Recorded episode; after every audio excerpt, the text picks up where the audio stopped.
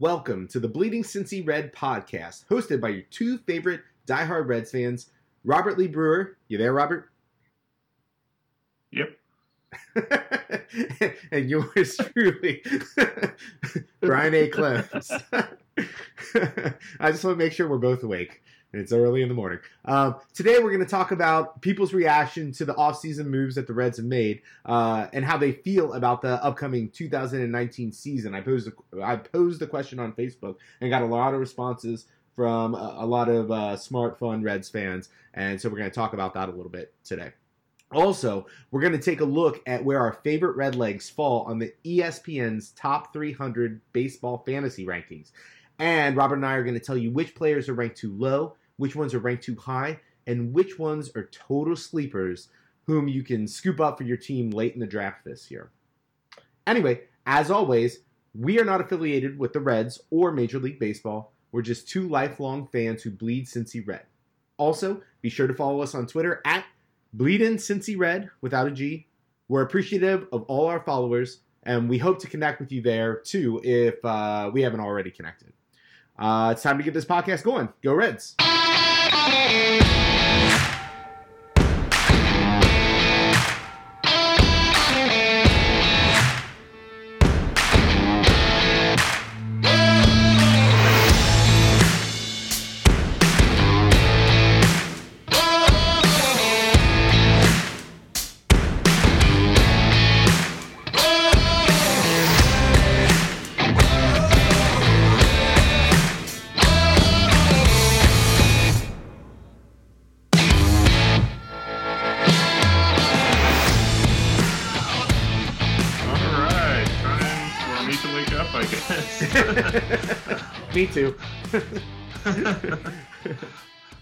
so um, it was really cool recording our, our last podcast, and one of the big things we were talking about is how the real Muto trade was almost there, and uh, it's still almost there for somebody. I have no clue who's going to get them. Apparently, the Phillies are in, Um, in the mix now.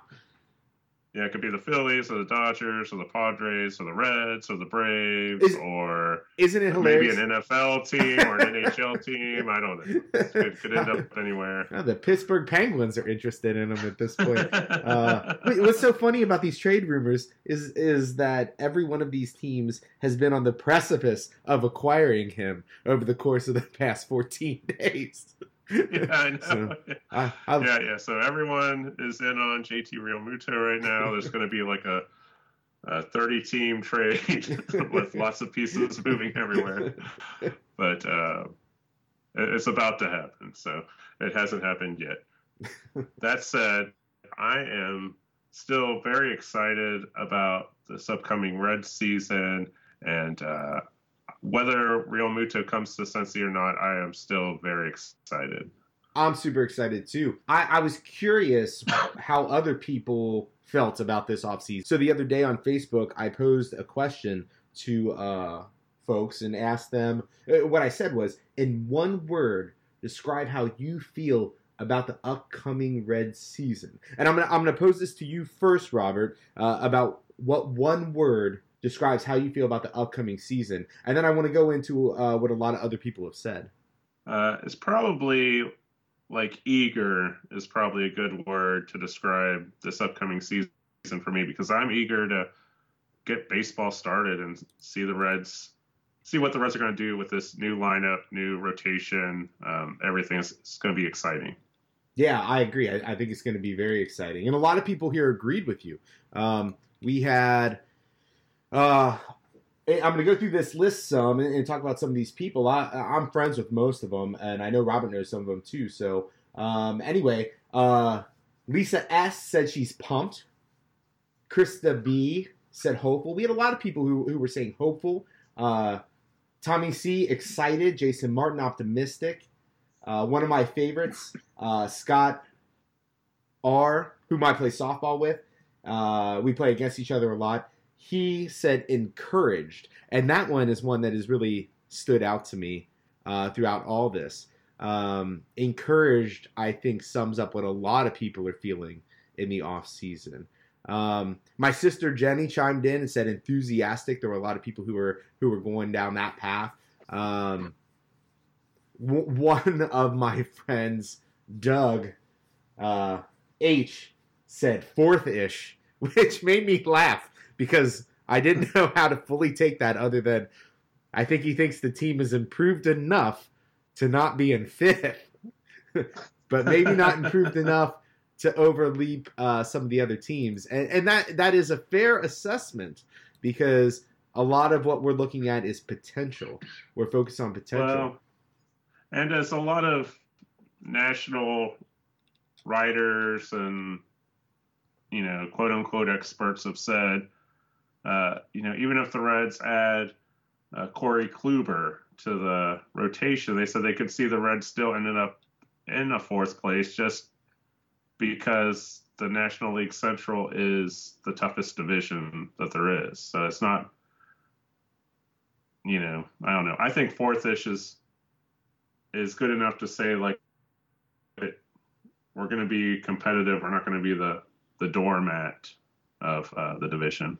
I agree. So- I, I'm taking that comment as glass half full. That that we're making strides in the right direction, even if you know it's hard to make us sound like we are the favorite to win anything when you have four consecutive 90 plus lost seasons. So, but but I am excited. That I, I, said, though, the Reds are going to win it all. So yeah, that's it. Absolutely. place your place your bets in Vegas right now. Um, some of the other comments that I got that I really liked that, that fit along that same thing were uh, Jen WB said hopeful and, and Scott L, Mr. Scott L, uh, said optimistic. Uh, Brian L, hopeful. Uh, Shannon G, fun. Uh, we got a lot of these. We have the overachiever. My friend John B said cautiously optimistic. Two words, but but he's he's a, a a very smart guy, and uh, and I like I like where he's headed with that. Um, uh, one of the the funny things that came up, and several people said something along this line, which is uh, Kim, Tom, and Jesse all all had things that were related to Yasiel Puig, and uh, they were all trying to come up with stuff from uh, Puigish to Puig-tastic to Puig-sighted, and those are some of my favorites that came through this list. I don't know about you. Yeah, I think I'm a little Puigish myself, which I'm going to just assume means like super excited and exuberant and like know, Puig himself, you know, just a really, really pumped up, I guess. Yeah, me too. I I'm hopeful that he really brings excite. I mean, he's bringing excitement to the off season. We kind of covered that a little, and it, it's clear that that he's added a little bit of swagger to this team that we haven't had since uh, Brandon Phillips left. Um, and even before that, we re- we really didn't have much of a swagger at all. So I, I think he'll be a lot of fun to watch. We had uh, Justin W said renewed, which I think is a very appropriate word um, for how a lot of Reds fans feel. I, I think he's really captured it there. Um, Dan T, my uncle down in Florida, he said curious, which which I, I there's a lot of people in that boat too. Very curious how this is going to shake out. We really don't know. With Sonny Gray, you know, was great, went to New York, wasn't so great, comes here. We're des- definitely hoping he's great again. Um, we're not really sure how that outfield is going to shake out because now we suddenly have too many outfielders. Um, so I'm curious on that. So I, I think that's a good word. Uh, my college roommate Mark E said stoked. Uh, Kenny S bobbleheads, which I uh, I'm always looking forward to the bobbleheads too. And I heard they added uh, Yasiel Puig bobblehead for this year, which I think is really good. Uh, some of these others, uh, Doug D said MV Puig, which is something I, you know I, I I've seen or I've said, and I, I love that. I, I hope that catches on throughout the year. Um, my good buddy Alex W out of Chicago is saying uh, bueno, and uh, I think that kind of sums up the Puig uh, transformation of the Cincinnati Red team. And I'm really hoping that at the end of the year we're all saying bueno. And so the, these are a lot of the, the good comments that came through. Will W. Frosty Multi. I thought that was pretty funny. my friend Ray. I didn't know Cincinnati still had a team. He squished it all into one word. He's a he's a Cubs fan, so we don't trust him anyway. Uh, and and that's it. We got we got a few others here, but I, most people are uh, kind of chumming in, chiming in in the same thoughts. And so what's what really has got me going is when I think of this Cincinnati team and everything that's going on. If you ask me in the one word to describe how I feel about the upcoming season, uh, most of these all all crossed my mind and were in there. But what it comes down to is the the one thing I would say is the one word for me is I'm ready. I'm just ready. Yeah. Ready for this season Yeah. to come. Ready to to see what happens. Ready for the Reds to hopefully make some noise, break that curse of 90 losses and uh, you know early first round picks, and, and make uh you know a positive step forward, and, and hopefully compete. Hopefully the Cubs pitching staff uh, continues to have problems this year. hopefully Milwaukee regresses and Christian Yelich doesn't uh, play like the sum- second coming of Babe Ruth again. And uh, you know, I'm always praying that the Cardinals just don't don't do that well. So yeah, I, I'm totally in that same boat. I'm, I'm I'm ready. I'm eager. I'm excited. I just checked, and Yasiel Puig's bobblehead night is actually on my birthday, and they're going to be playing St. Louis. So that like sounds like a perfect game to try to hit. yeah, absolutely. year. Live But, live uh, podcast on Yasiel Puig bobblehead day. Yeah. so um, so that's probably when he's going to hit those five home runs. Have that five home run game. That'd So. be. he's got to top Scooter Scooter somehow. Yeah. But uh, all right. Well, that's that's really good. I'm I'm I am excited about this season. So cool. Um, one thing that we had talked about looking at, and it's something that we've kind of avoided fantasy baseball um, on this podcast through the first two years. Um, and part of that is just because I don't play fantasy baseball. I'm uh, afraid of what I might do if I started playing fantasy baseball. I told Brian, uh, you know, my family probably would never see me if I started playing fantasy baseball because I just get so sucked into the stats and stuff. But uh, I thought it might be fun, and, and I brought this to the tables to look at the uh, a recent ESPN top 300 uh, fantasy baseball li- list, and uh, I thought maybe we could just kind of look at where some of the Reds fall and um, maybe talk a little bit about where you know what we think about the rankings um, on that list.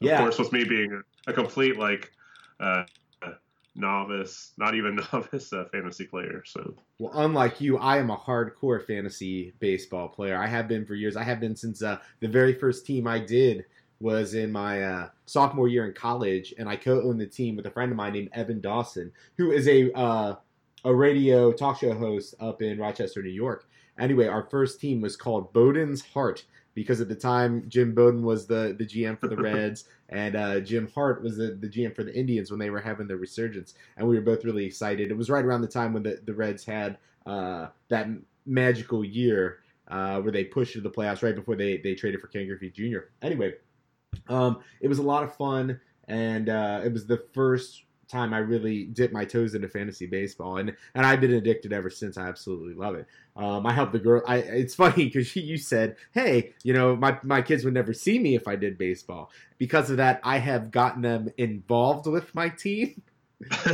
I usually uh, have let them help me name the team a little bit or consider names. We we discuss it, and uh, they're always asking me what Reds I have on my team and how how I'm doing and who I traded. And so with their involvement, it's made it a little easier for me to to get through and, succeed with this. And uh, my we already settled on my team name for this coming year, which is going to be. And, and I keep in mind I'm in a keeper uh, fantasy league.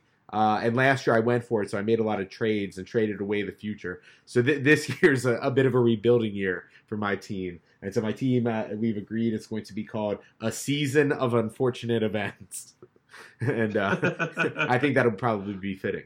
But uh, but it, as a fantasy baseball player, I'm always examining these lists, looking for different things, trying to decide what I'm going for. Am I going to abandon saves this year? Am I going to go for saves? You know, should I get guys who steal a lot of bases and try to sneak that category, or, or do do I just get one or two guys and hope to win the occasional week? Do I focus on on base percentage? You know, there's lots of things that go into it more importantly, what you're usually looking for are when I'm looking for at a list like ESPN's, I'm looking for guys who are ranked too high and too low, where I think I should take a guy a little earlier than everyone else, or I think that I should uh, try to try to hold off because I believe I can get someone later. For example, in the past couple of years, I've been able to get Suarez and Scooter Gennett for very cheap because no one believes in Scooter Gennett outside of Cincinnati.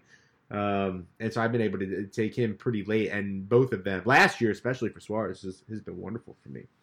And so uh, I'll I'll start this off by first taking a look at uh, Suarez because he's ranked he's the first ranked red in this top 300 at number 46. And when I was looking at this, I thought, you know, that that seems a little low based on the year he had. He's age 27. He and Kris Bryant are the same age. Kris Bryant refused to sign a $200 million contract with the Cubs because I think he wants to push it higher and, and, maybe test free agency. And the Reds signed Suarez for what, $60 million over seven years? Yeah. Is, is that right? Yeah, it's, it's, it's incredible. it, it, it's a mega steal, in, in, my opinion, as long as he keeps this up. And so um, I was like, oh, yeah, he's definitely ranked uh, too low. And, and I think 46 is a little low. That said, he is ranked eighth when it comes to third baseman. Uh, and I thought that was nuts. I was like, I can't believe this. But when you look at the list of third basemen here that are in front of him, they're they're pretty legit. In uh, in Nolan Arenado and Jose Ramirez and Alex Bregman, um, Javier Baez. I'd be curious to see if he puts up that same year again. Kris Bryant. I don't know about Anthony Rendon. I mean, that's that's maybe questionable. They have Vladimir Guerrero Jr. ahead of him, which I don't know if I do that considering he's never played the major league level. So to me, I think Suarez is pretty close to being right. Maybe tick him up a little bit. Uh, maybe up into instead of 63, being in like right around 50, the late 40s. But but that's that's kind of my take on that. My question for you comes at number 61, which is Joey Votto. And we know we both know he had a little bit of a down year last year. I mean, he still had a great year. Uh, led the league in on base percentage. But what are your expectations for Votto? And maybe maybe with some of your expectations, I, I, can fit them in with mine, and, and we can figure out where these guys should be ranked. Well, I think Votto is definitely like one of those people who's been around, and um, if you're drafting him, you're not really like looking for value as much as you know what to expect. So you know he's going to get on base, you know he's going to get hit for average, and he's going to do well in those categories. What you really hope is that uh, the power comes back a little bit, so he's hitting more home runs.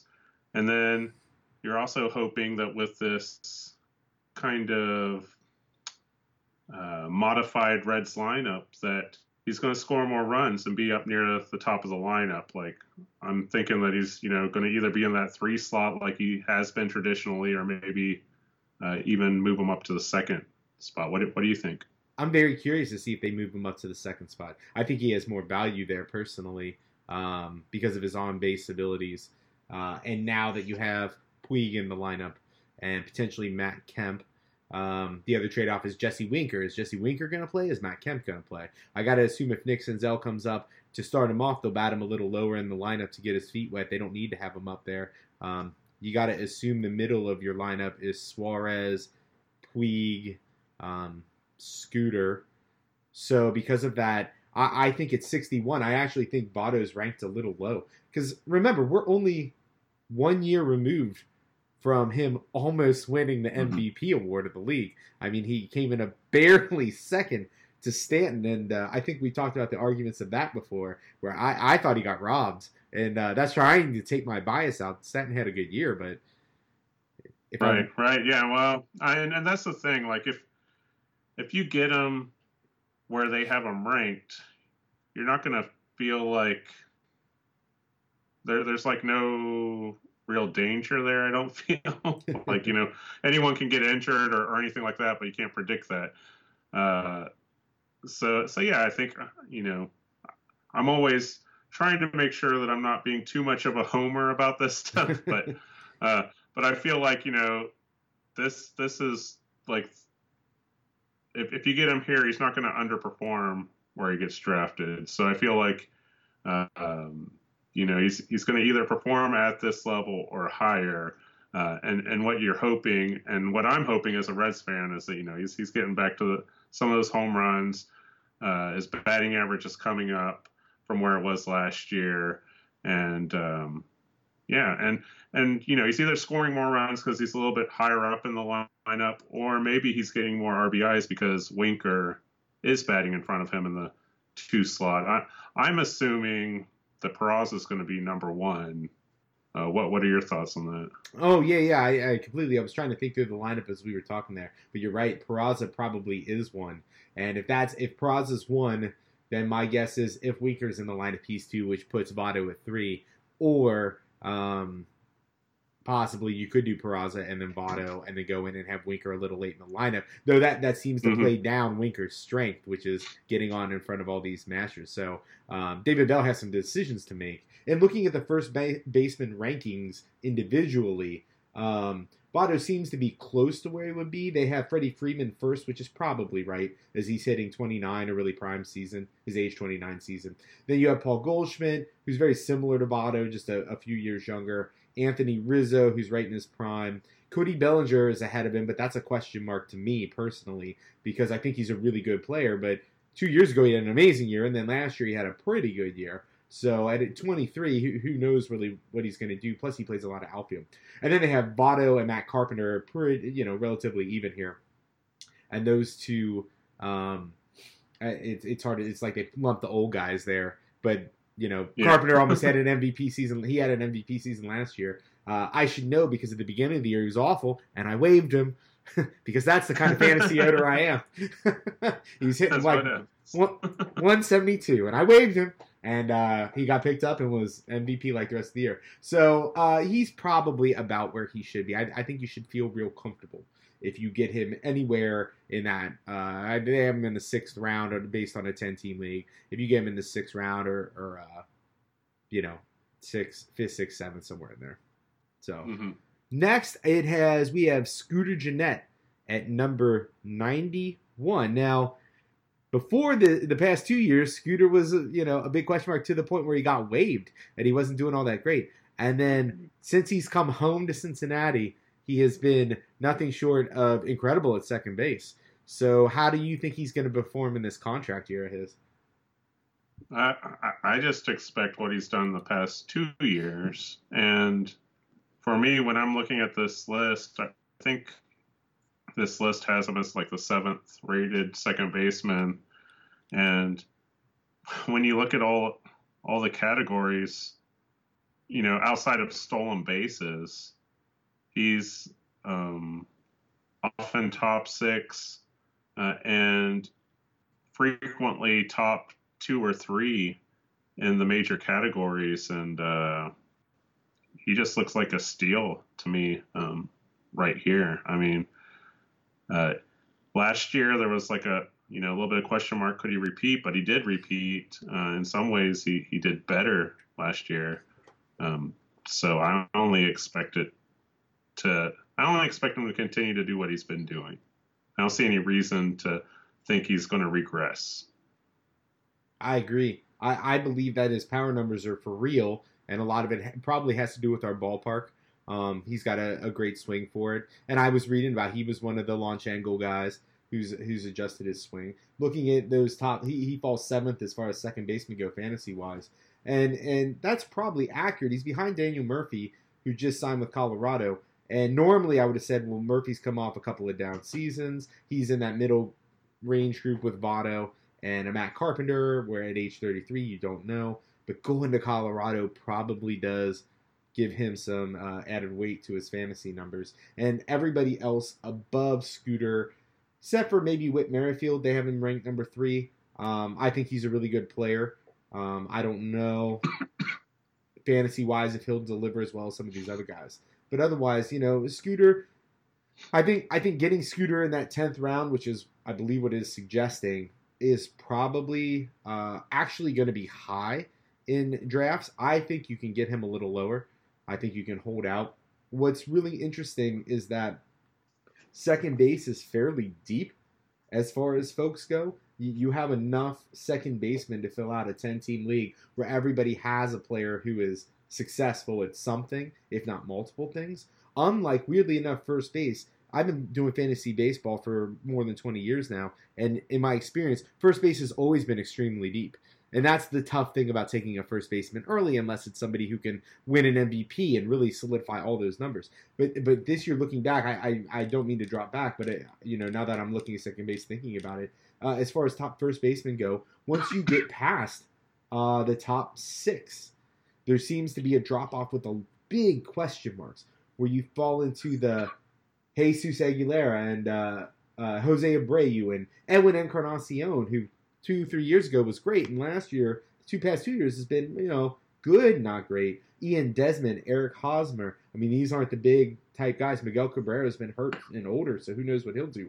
Um, I, I, just think that you know second base second base is surprisingly deep this year as opposed to past years, um, and because of that, I, I I think you can probably wait on somebody like Scooter Gennett and get him a you know 12th, 13th, 14th round more likely.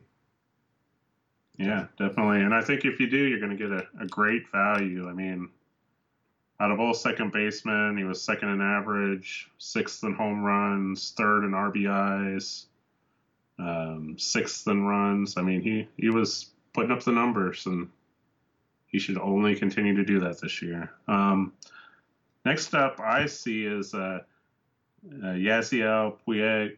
The Yasiel Puig. Puig. my kids, my, it's funny. My wife and kids have joked about this because for the for several years I've been a fan of his, and whenever he would come on TV, the very first time I saw him, uh, I think it was my oldest daughter Ella said, "How do you say his last name?" And I was like, or say his name, and I said, "Oh, his name's Yasiel Puig." And I said it like that, and so they've been saying it ever since. So it's pretty funny that he's a red now, but uh, but yeah, That's I, awesome. Yeah. Anyway, uh, where I'm sorry, where was he ranked?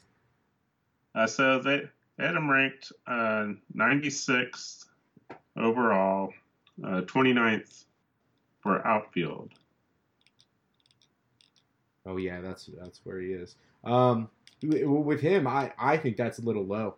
I, I, personally think for him, he's kind of a sleeper because he's moving in the Great American Ballpark.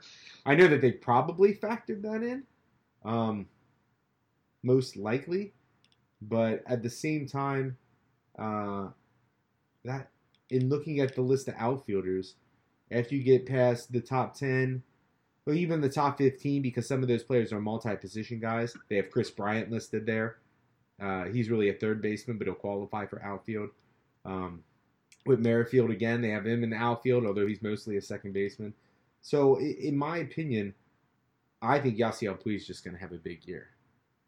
I do too. Um, I mean, you never know with the crowded outfield if they end up doing something funky with limiting people's at bats. But I have this sense that Puig's going to be used more than he was last year with the Dodgers, and I I've been already starting to think a little bit about my bold predictions, and I feel like if I threw out that Puig's going to hit 40 home runs next year, this year, that that might not be a bold enough prediction for what he could do in Great American Ballpark, playing half of his games, and uh, especially when you look at it, you know, we talked about it on our earlier podcast, his splits um, playing in LA versus everywhere else that's not LA. Um, they were just crazy um, a crazy different hitter outside of LA, and um, you know it's. I, I, think you know hitting 30 home runs is going to be easy if he's getting the at bats. Uh, I think 40 could be very well likely.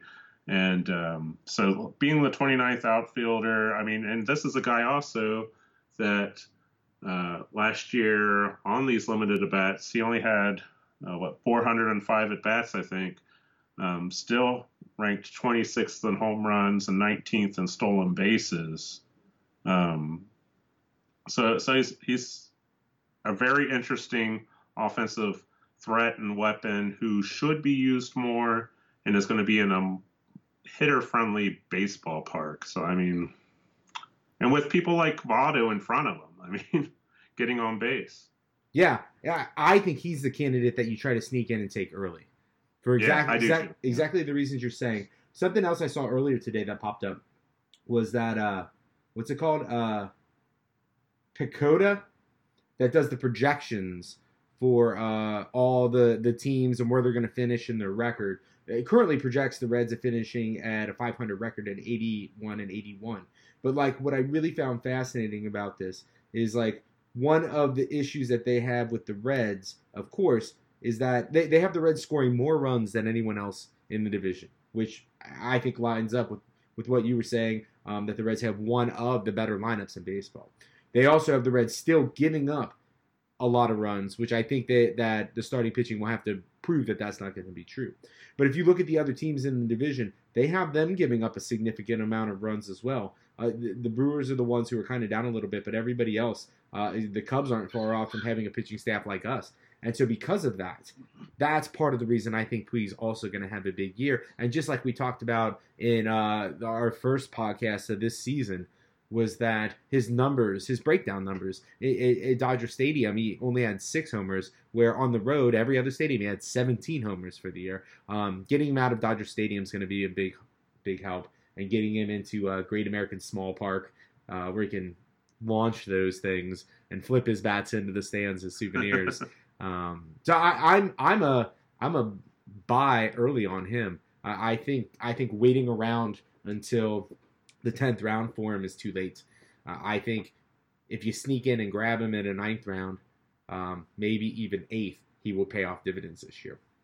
So. Right. I think I think if you believe that he's going to play more frequently than last year, there's no reason not to jump two rounds ahead of wherever you want to pick them because you don't want to think, oh man, I, I got too stingy waiting to grab him because he, he's going to put up the numbers if he's playing. Yeah, and like you said, getting him out of uh, getting him out of LA where they were really focusing on matchups, lefty righty, lefty righty. Whereas the Reds, I think, will do some of that, but not nearly. In uh, out of all the outfielders, the one I expect to play the most is Puig. So, yeah, me too. So it looks like next on the list becomes uh, Raisel Iglesias. He just signed a new deal with the Reds in the offseason, didn't he? Was, I, was he one of the one? I think he did. I think he he was going to opt out of his if I remember correctly, he was going to opt out of his deal because he had a deal in place but could opt out to go to years of arbitration. And then they they bought out the like two remaining years of arbitration and added one more year. So I think we locked him up for 3 years, which is probably a smart move. Yeah, oh yeah, I think holding on to him is yeah, yeah, that was the one back in November. Okay. Yeah. Yeah, yeah that's right. Yeah, having him for 3 years he he's one of you know I was looking at close closely at some of the relievers, and he's one of those few relievers that I think you can count on to perform well from year to year. And if you have one of those relievers, and especially one that you get saves, you, you put in those high pressure situations, and you can count on them from year to year. Um, you lock them up, and uh, with the Reds getting so close now to competing and winning games, that's why I'm glad that the Reds did not trade him in any of these deals to try to improve the, the team because uh, once you trade him, then all of a sudden it costs a lot to try to bring in a new reliever yeah. to, to to do it. So I, I think he's a great uh, value, great asset. And if things start to go south at any time, he's going to have high value as a trade piece if um, they have to go that route. Agreed. Oh yeah, and in fantasy terms, I mean, he's ranked as the tenth reliever on this list, and um, last year he finished 11th in saves, and I don't know about you, but I expect the Reds to win more games and have more save opportunities this year. so. I do too, and if uh, if the PECOTA numbers are correct, if they're close and everything, um, chances are the Reds are going to score a lot of runs, but according to them, they're going to give up a lot of runs too, which means a lot of close games. And it seems like the teams, what I what I've learned is, and I don't know if it's luck or if it's your good bullpen, and I lean a little bit of bullpen, is that in those one run games, the team with the better bullpen tends to win, just tends yeah. to win. And Iglesias uh, makes our our bullpen that much better. Now, the rub with taking him here in this 10th round is that it depends how you like to play fantasy baseball. It's like how do you value closers? And I to me they're the most difficult people to value because one, if they start going, you know, they start going south, they lose their jobs. Regulars like Votto don't lose their jobs if they're in a slump for two months. They they calm out. But if you have a three week slump out of a closer, suddenly they could lose their job to somebody else, and it's tough to take them pretty high for that. Um, also, like you said, they they can be a very tradable asset. Last year I had Brad Hand for the Padres, who was the lights out closer, one of the top closers, maybe top three, four in the league. And then he got traded to the Indians, and at first he became a middle reliever for them. And and so that was devastating. So for me, I tend to value closers a lot less. Also, keep in mind Craig Kimbrel, as of the time of this recording, that maybe the best closer in baseball at the moment, has not signed with anyone yet, which is unbelievable. Um, and so I, I do believe that uh, Iglesias is not because of his talent, but in the tenth round, it, it is too high to take a reliever. I, I, think maybe you take one of the top three guys in that, um, but I, I, think you can wait on him and, and pick him out because, um, well, one, I, think a lot of people outside of Cincinnati don't have faith in the Reds, so because of that, you, you could get him on a bit of a steal. I, think there there's still some, unlike Votto, there's uh, and maybe Suarez now. There's uh, it's other people just don't know the best kept secret that is Raisel Iglesias, and I, I do believe you can take him later in the draft. All right. Uh, speaking of people later in the draft, we get Jose Peraza, who is ranked 109th overall on this list, which also comes out to being the 14th ranked shortstop. And how do you feel about that ranking, Ryan? I would tell you at the beginning of last year, I would have thought ranking him 14th out of all 30 teams was too high. You know, I remember yeah. us talking about him, and out of all the players, out of all the players, I think he was the one I was down on the most uh, because he doesn't walk, he's not patient at the plate. Uh, on, on, the flip side, he doesn't strike out a lot because he's not patient at the plate. um, so there is, yeah, but as the season developed, he just became a better and better contact hitter and putting the ball in play um, and finding holes. And because of that, now at 14th, that that's probably about right. Um, I'm looking at these lists. The, the, other people in front of him, uh, a lot of them. I mean, Francisco Lindor and a Manny Machado are in a, a world of their own. Um, and then you get into others who play shortstop. Some some of them are really third baseman or, second baseman that are on this list. Carlos Correa definitely, Bogaerts definitely, uh, Torres, yeah, uh, Jean Segura maybe. Corey Seager was hurt last year, so I don't know how he'll rebound. Um, if I were gambling, I, I, would probably gamble on Corey Seager, but I, I may consider Jose Peraza over uh, Jean Segura just because he he finally proved last year. And I've been reading a lot. I don't know if you've been reading this, but I've been reading a lot about uh, Peraza that in the off season he's gone out of his way to uh, work in the instructional leagues to improve and get even better. And I love to hear that. I mean, I, I hate to try to talk anybody out of uh, losing out on their off season and everything, but when you're young and you want to make strides and you haven't made an all star team and you haven't uh, ascended to that top ten I mean, that's if I'm him, that's the kind of season I'm trying to put in is to get myself out of number 14 and move my way into the top 10 of shortstops. And if he can do that, I, then then he's definitely a sleeper in the 11th round. Um, I, I I think you can get. I definitely think you can get him in a later round than 11. Um, you can probably get him in like a 15th or 16th round. I don't think he's one of the top guys people are going for. But I, I, think he's certainly somebody that you would. It'd be nice to have on your bench as a as a backup to your shortstop because he could take it to the next level this year. Yeah, I, I agree with you, and um, it's really interesting when when you think about perception for some of these players, and then you like dive into where they ranked versus the others at their position. Uh, you know, they've got Peraza ranked 14th, but he was third in hits last year among shortstops eighth in runs among shortstops, sixth in stolen bases, sixth in batting average. Um, he only ranked 16th in home runs, but this is really interesting. The last two months of the season last year, he hit nine home runs. He hit 14 home runs for the whole year. So the first four months, only five home runs. But those last two months, all of a sudden, it's like things clicked with with the power, and even with the batting average, that improved throughout the year last year. So um, I think he really has huge breakout potential this year, and if if you're able to grab him at this low of a spot or even lower, he could end up being a possible like steal at this position. Completely agree. I think he's he's more of a steal. Um, also, I, I even get nervous taking him as high as he is because of the potential that he, he could drop off. Like I, am in the camp with you. I think I think he's gonna I think he's gonna improve. He's young. He seems to make strides. He seemed to make all the right adjustments, and as the year went on, gain more power. But um, he is also someone that if he's your starting shortstop at the first day of fantasy, um, you you should be a little nervous because there is the potential for him to drop off. There because of the heavy lineup, there is potential for him to be dropped later in the lineup and get fewer opportunities to score runs and that kind of thing too. Uh, we really don't know what's going to happen. So I'm I, am rooting for him, and I, I am with you. I think he's going to have a good year, but I mean, there's there certainly is that potential that he that he doesn't.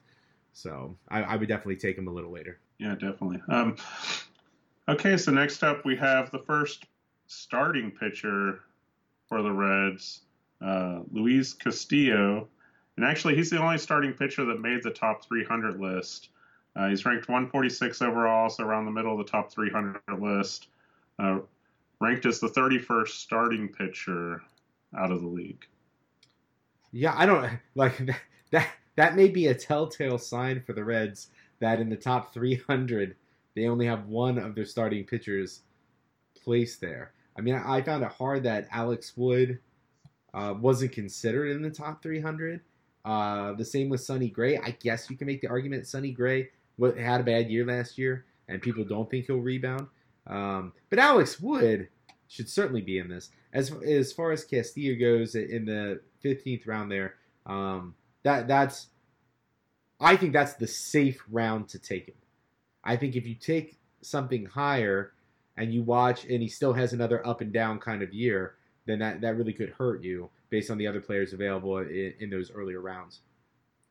And if you take him later and he proves out to be this number one ace that we've been predicting for several years, then he's a great steal. I think at number 15, he's still in the 15th round, he's still a good steal if he has that uh, breakout year. And if he has the up and down year again, you feel comfortable with that knowing that he was taken, you know, mid range. And that, that's really my take on Luis Castillo.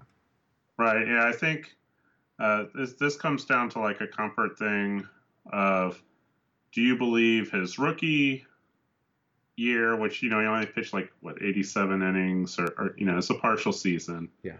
But he was fantastic. And do you believe how he ended 2018? If you believe in those two pieces and you think that he's going to do that over a whole year, in 2019, then you might try to go a round or two earlier to grab them. If you're not sure, then you either take him at this spot or you wait later and then hope that his rookie year and the end of 2018 is who he is and and that you've got a steal but at the same time then you wouldn't feel like you're mortgaging other parts of your your roster to uh, to to get him on there so yeah, I think I think it's probably the right spot for him. Um, and then you're you're just hoping that, that he does better. I I did as an aside, like it was interesting how no one else, none of the other starting pitchers made the top 300, but I kind of feel like um, Alex Wood is like one of those people who should have be a little bit higher up on the list uh, or at least you know have made the list uh, in the first place. When when you look at his strikeout uh, totals and and the innings that he usually pitches, I mean, last year like some of his numbers were depressed a little bit because he was moved to the bullpen. And but when you look at his numbers, they weren't really horrible. It's just there were other pitchers that the Dodgers felt more comfortable having as their starters. It's almost like you know there was just too much competition there. Um, and I think he's like one of those sneaky guys that uh, you take a flyer on later. You know, if he's going to drop that far, he's like one of those sneaky guys that maybe you take a flyer on at the end. Agreed. And I think it depends on how many starting pitchers usually uh, each team takes. Because looking at the pitchers only list, um, I wrote this down unless it's changed from the other day. Uh, Alex Wood was ranked 71st, Sonny Gray was 98th, and Tanner Roark was 102nd. And if you're playing with 10 teams and every team has eight starting pitchers, then Alex Wood should definitely be one of those guys that's taken. Um, Right. I, I honestly think Sonny Gray and Tanner Roark should get a look. I've had Tanner Roark in the past, and he's been like Luis Castillo. He had been very up and down. I think he had one exceptional year, and then the rest have been kind of you know one great start, one not so great start. Um, but Alex Wood's definitely one I, I think I think fantasy players should gamble on. I think he Yeah, should be in that top 300. Yeah, and it is it is interesting when you look at like ERA. Castillo and Roark both finished side by side, and that was a down year for Roark. So um, to have him complete to have him completely off the list too, and he's a guy that'll throw a lot of innings, so he'll get strikeout. He'll get some of these other numbers um, on there. The strikeouts, probably a lot of quality starts, stuff like that. Um, he'll be in the position for that, and um, you know, it's just another one of those guys. Like it, it, it's interesting. Like sometimes, like I'm wondering almost like because of these guys coming to the Great American Ballpark, are they like getting pushed way down the list because of that, and um, maybe pushed down a little bit too far from uh, what they deserve as a result? Yeah.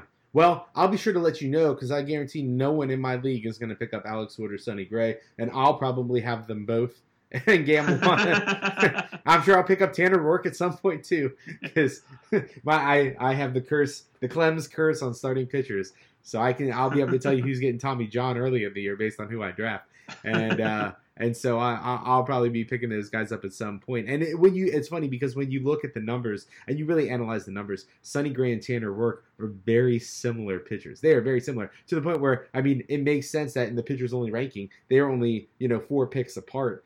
Um, and uh, and you can make the arguments for them about up and down and how it'll work out. But uh, Alex Wood contract year, um, he's he's too good to be that low in, in my take.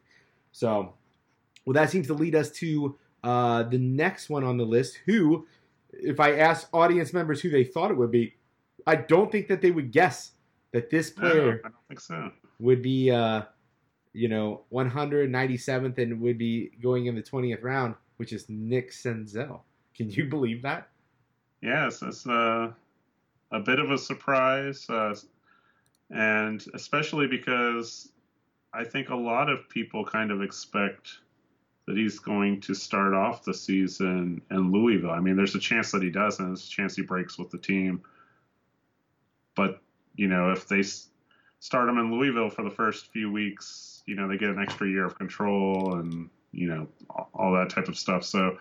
Um, it it is it is interesting, and um, it's a similar spot as to where uh, I think it was Ac- Acuna for um, Atlanta last year was was in, and, uh, and it's also interesting because he has second base designation. He's ranked as the 18th second baseman, um, which then is interesting because uh, most reports seem to say that he's going to be given every opportunity to claim center field for the Reds.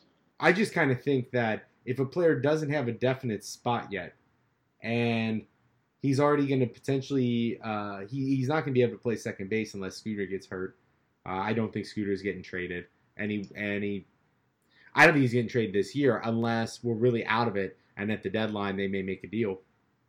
And so then you're assuming that he's playing in the outfield and playing center field. And if he's playing the outfield center field, I can't imagine they're putting him out there every day unless he's being amazing. And so I think that is a stretch to take him that high. Uh, I know it doesn't sound high. The 20th round doesn't sound high, but this is really where you're getting the guys that are going to make and break your season. You know, everybody in the first, you know, three, four, five rounds are going to get all star players. And it's the steals that you're looking for later in the draft. And in the middle is not so much. That's where you're trying not to overbid for people and getting getting players who um, will complement the rest of your lineup, filling in needs. You know, it's not just that you need a shortstop; it's that your team is built on on base percentage and, and runs, and you don't have a lot of guys getting RBIs. So maybe you're looking for a shortstop uh, who gets you RBI. Anyway, with Senzel, uh, I can't see a league where it makes sense for people to take him um, until take him over more established players uh, especially when he doesn't have a guaranteed position. He won't start the year with the Reds most likely. If he does, even I'll be kind of irritated that they didn't wait that 11 days or whatever because um, you you want to max those guys out. So he, right. here, I, I, can't believe I can't believe he's in the 20th round. In fact, I'm not even sure. I, I would have had Alex Wood on this list, not Senzel. Has nothing to do with his abilities, but he's proven nothing at the major league level. So for, for me, it's it's very tough to think he should be taken there. Right. Yeah, I think the only drafting strategy where taking Senzel would make sense is if you you have a spot where you're like, this this is my go for broke moment. Is, you know, I'm I'm you know, you're basically saying, you know, I, I'm buying a lottery ticket right here that he could possibly pull an Acuna on this season and just come out of nowhere. But I, am with you. Like I, I, think it's it's a very risky spot unless you know he's really tearing it up um, in center field to where they're like you know he's going to make the opening day roster. Um, it gets it gets really tricky to to take him anywhere ahead of these these other players. But um, you know, well, for for people for people who are just going you know swinging for the fences. Uh, you know, Senzel would fit that mold of um, you know he, he could he could end up he could end up striking out but you could also end up like at the end of the season looking like some kind of crazy mad genius that was able to able to call it. That that is true. I i just i struggle to figure out where he hits in the lineup um, when he comes up as a rookie unless he comes up and just tears it up like you said like some of the other rookies from last year. Um, because I, I, it's just hard for me that he's going to hit before Peraza or Votto or Scooter or Suarez or Puig, and uh, then you start getting in that bottom third of the the lineup, and uh, and it's harder to, to take a guy who's going to hit toward the end of the lineup. Um, but I don't know. I, I will say, yeah. in all fairness, to be clear, I have him on my team he's one of my keepers. we uh, we're allowed to we all we're allowed to have a we, we every year we have to have at least three minor leaguers on our team, and there are qualifications that where players fit. And when you draft them, you can keep them. You can keep them until they come up, and then then you get limited number of keeps on that player. And I drafted Senzel a year, uh, a couple of years ago, maybe may, maybe last year, I can't remember. And uh, I you get to have one minor keep, and he's going to be my keep. So yeah, he's he's definitely interesting, and he's he's someone who has that power, uh, on base, stolen base. Like he, he he's got every, you know, through the minors so far. He does he doesn't seem like he's slowed down at all uh, for each level he's gone to, and he's just got all of these different tools that he brings to the game. So it's it's possible, you know, that uh, he could just come out of nowhere, almost seemingly to people who aren't Reds fans, yeah. to to you know be some kind of big superstar. But you know, is it going to be this year, and is, is it going to be early enough in the season that really makes sense for fantasy? I mean, that's that's the big question. Yeah, we'll we'll find out. Hopefully, it's yes. Yes, hopefully, hopefully he's awesome. Which brings us on to the 25th round pick of 242 on the list. My man Jesse Winker. Is he healthy? He's supposedly healthy. I hope so. I like Jesse Winker. yeah, yeah, no, no. I mean, he is um, somebody who's going to get on base. He's proven that whether he's hurt or not, he like like as long as he can get out to the batter's box, he's going to get on base uh, forty uh, percent of the time, and he's proven that at the major league level that he can do that. Um, he's had some shoulder issues in the past that's kind of limited his power, but he seems to be getting over that a bit to where he's hit 14 home runs in his first 400 at bats in the majors now. So um, he, he, profiled early on as somebody who would have power. He's starting to show that again now after getting over some of these shoulder issues. If he stays healthy, And if, and these are big ifs, he carves out a role in that Reds outfield that's a, little crowded, um, he could end up being a huge steal this late because if, if he's in more of an everyday role and getting on base and scoring runs and you know occasionally hitting home runs, uh, that'll be a, a, huge value this late. I'm one who hopes he wins out of position. I, what I really want is an outfield: uh, Puig, Senzel, and Winker. Um, my apologies to Scott Schebler and uh, Matt Kemp, but I, I think that's the kind of diverse outfield you need. You have one guy who's focused on getting in base with potential for power uh, in Winker. You have Puig, who's got all this power, who, does get on base, does strike out some. Uh, that that's one of the flaws, but has a, a cannon of an arm. Um, and then you you you balance those two guys in the middle with just an all around athlete in um, Nick Senzel. And it's tough because Schebler's done everything you really kind of asked of him over the past couple of years. He, he's he's played great defense. Uh, when he's healthy, he hits. Part of the problem is he hasn't been able to stay healthy, and part of the problem is we we do have several left-handed hitters in the bat, uh, in the lineup, and Winker provides something that Schebler doesn't, and that's uh, mostly getting on base. And so because of that, uh, I think Winker. It, it's hard to know whether to take any of these Reds outfielders other than Puig because you, you're just unclear on the playing time for each of them. You know, will Matt Kemp get a, yeah. a significant share because just because he's a veteran? Um, or to keep him happy. Uh, I, am still holding out hope they trade him, mainly because I, I don't see the fit for him ultimately in our lineup. I think he could have a really good year, but I, I don't see the fit. Yeah, I think when you look at the five potential outfielders, if you include Senzel, all five of them, if they were given uh, the playing time, I feel like would produce. It's a question of who, who's going to be getting the most, uh, are there going to be timeshares um, and that type of thing? I, I, agree with you. Like I would prefer Puig, Senzel, and Winker uh, for the reasons that you gave. And then if you've got Schebler and Kemp coming off the bench, like as a Reds fan, that's exciting to know there's a right-handed bat and a left-handed bat that both have a lot of power that you can go to late in a game.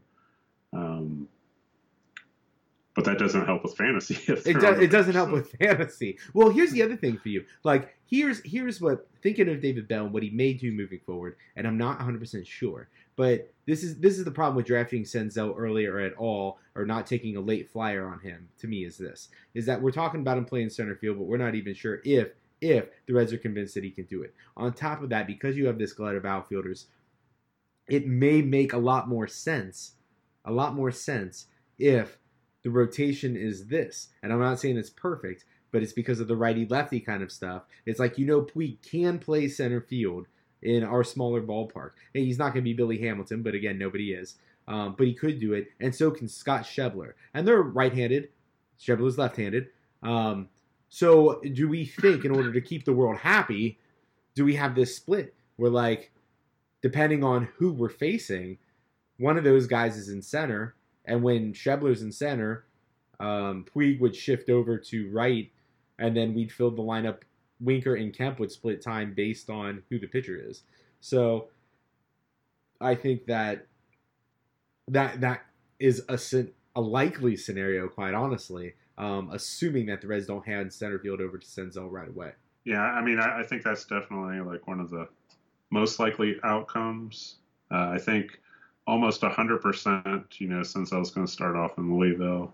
And then if, so they're, they're going to be probably testing out that uh, kind of arrangement for the first few weeks, anyways. And if it's working, like Senzel's going to be, the, the more it works, the more Senzel is probably going to be spending time in Louisville because after you get past the extra year of control, then then there becomes a new game of if we hold on, on to them longer in Louisville, then uh, arbitration time.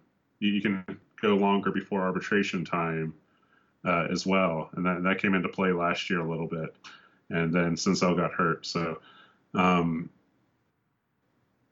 you know, if it ends up working out though. So I mean, you know, Senzel is definitely like if we go back to, to his ranking, it really is a uh, you're swinging for the fences type of move if you go for him that early because there there's you know with all the talent that the Reds have in their lineup, there's not an easy place to put him without an injury happening or something going wrong at the major league level.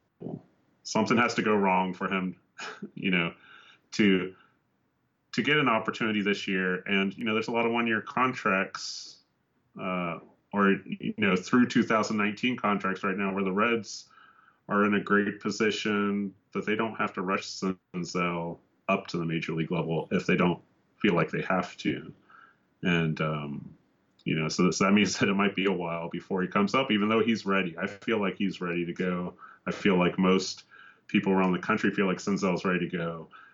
Uh, but it's just a matter of that spot opening up for him. Yeah, I think offensively, uh, he's proved everything he can in the minors. Uh, the only thing he still has to prove is that he can stay healthy, and yeah, you know, hopefully he does. And so, Yeah. um, and we've been talking about him a lot. So I'm going to kind of lump these last two together. We can sit and chat about him uh, a little bit more. Is the last two, and they both make the top 300. Is at 276 is uh, Schebler, and at 283 is Kemp. And to me, uh, I, I personally, as a fantasy baseball player, I can't see drafting either one of them. I think they're both good players to keep an eye on, like a potential flyer as a waiver pickup uh, if someone gets hurt. I mean, clearly we'll learn more throughout spring training about how this is going to shake out. And if anybody gets hurt, that changes the dynamic uh, in the value of any of these guys. Um, but for right now, I just I, I don't believe anybody in my league last year had Scott Schebler at any point during the season. And uh, Matt Kemp only got he he was definitely up for the first half of the year, but then when he cooled off, I, I'm not even sure if he was still on the team. So to me, it, it's hard. Like those guys, I think are rated a little too high to be honest. As guys, you're not even sure if they're going to get how many at bats they're going to get.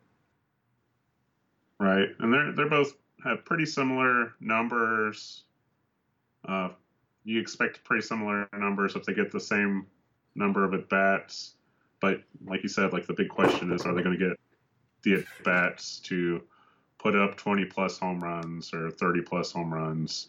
Um, you know, I, I know when you look at like Schebler, what what he averages, he probably, you know, if he played a full season as an everyday starter, he's probably going to put up 30 home runs. But he often gets injured, and he often, you know, there's different reasons why he wouldn't play that often, though. So um, I, I, think I, I, kind of agree with you. It's like you kind of have to see how all that shakes out, and if you know you get in, get into the season and you know something's changed as far as the playing arrangements, then you you know you can recalibrate then. But uh, going into the season, I feel like it's really risky to um, expect anything specific out of either one of them right now, just because uh, you don't really know how it's going to shake out. And I know this is exceptionally hard for you because Scott Schebler is your favorite player in all of baseball history. Yeah. but so rating him down. Hey, if here. I'm if I'm building a team, Schebler is going in the first round. well, maybe not. Uh, Robert, would you like yeah, to be Sheb- in my league? one of those. yeah, Schebler's one of those guys. Like I, I think that he's awesome, but uh, yeah, I mean, it doesn't make like for me. If if you look at like their five possible outfielders, I think Schebler's uh, like the fourth guy in the rotation, tied with Kemp. I think both Yeah. of them are like kind of tied. So I agree. And Schebler's younger and has more upside at this point, so he should, he should be tied, if not ahead of Kemp. But a lot of times with these veterans, that they it's not treated that way. And so Right. um, I have breaking news here, which won't be breaking news when this podcast clears. but the Reds are not getting JT Realmuto. He has just been traded to the Phillies. Uh, well, I I almost feel bad about it, but I actually I'm kind of glad that Barnhart's sticking around in Cincy. So Yeah. I don't. It wasn't a Um, need. It wasn't a we had to do it. It was if the opportunity was right, we take it. And so uh, it, it sounded all.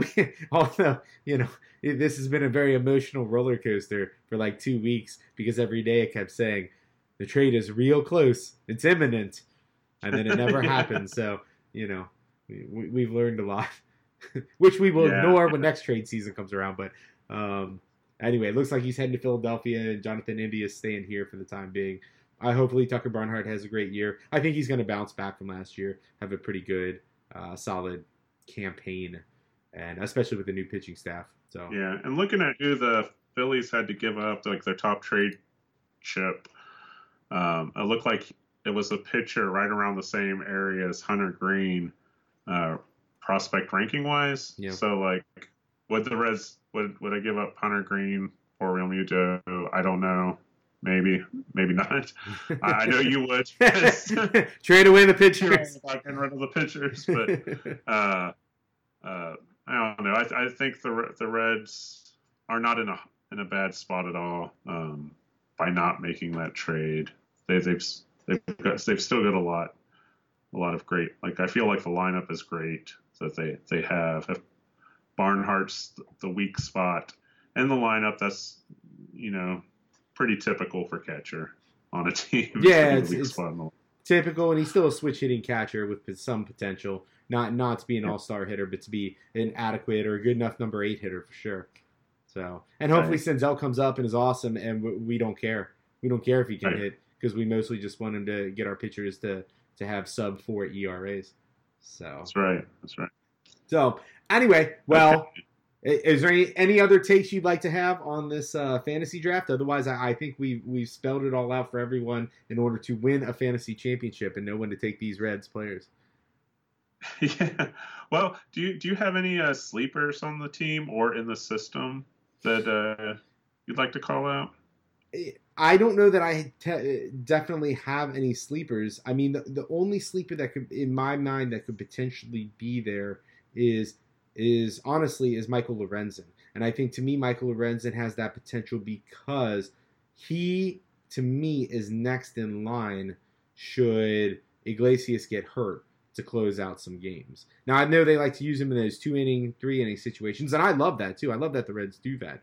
Um, at the same time, I, I think he has the potential to step into that role. Then again, the more I'm thinking about it, maybe they'd be averse to doing that because um, they like using his bat sometimes late in games, and if you always have to hold him out for that, or if they always have to hold him out for a closing scenario, they wouldn't be able to do that. So maybe I'm wrong. I don't know. How about you? Yeah, my sleeper is actually somebody that I expect not to be in the majors when spring training breaks. So this may not actually be a person. Well, if he's not, it's definitely someone you're not drafting, but someone to keep an eye on and be ready to scoop up if something goes wrong with the rotation is Tyler Mahle uh, for the Reds. I, I feel like he's a really, you know, I, I've been high on him for a couple years now. Uh, but last year, uh, through his first 18 games, he was averaging a strikeout per inning and uh, had a 366 ERA. Um, getting getting experience kind of fell off around the middle end of the year, uh, which you know I have no clue what was happening if there's like arm fatigue or, or, or people figuring him out. I don't know, but uh, uh, I think he's somebody that um, if something happens with the rotation and if he gets called up, I think he's somebody that um, you pay attention to as a possible person to scoop up. And I actually got have a, a deeper sleeper as well that's actually going to make the team or should make the team um, if something happens with Barnhart. Um, is Curt Casali? I think could be a really sneaky catcher uh, to move up if something were, were to happen um, in there as well. He's he's very uh, he's proven during his time in the majors that he can hit from that position. Um, but again, like with both cases, these aren't guys you're going to draft. These are just people like more to just be aware of that are on the Reds that could uh, surprise if they end up getting an opportunity. Hopefully, Yeah. they don't get opportunities. Hopefully, everything goes great for the Reds, and and they don't need to use either one of these guys. And uh, I know Mahle's going to end up in the rotation eventually, and I am willing to be patient and watch the 2019 Reds just dominate with what they have right now.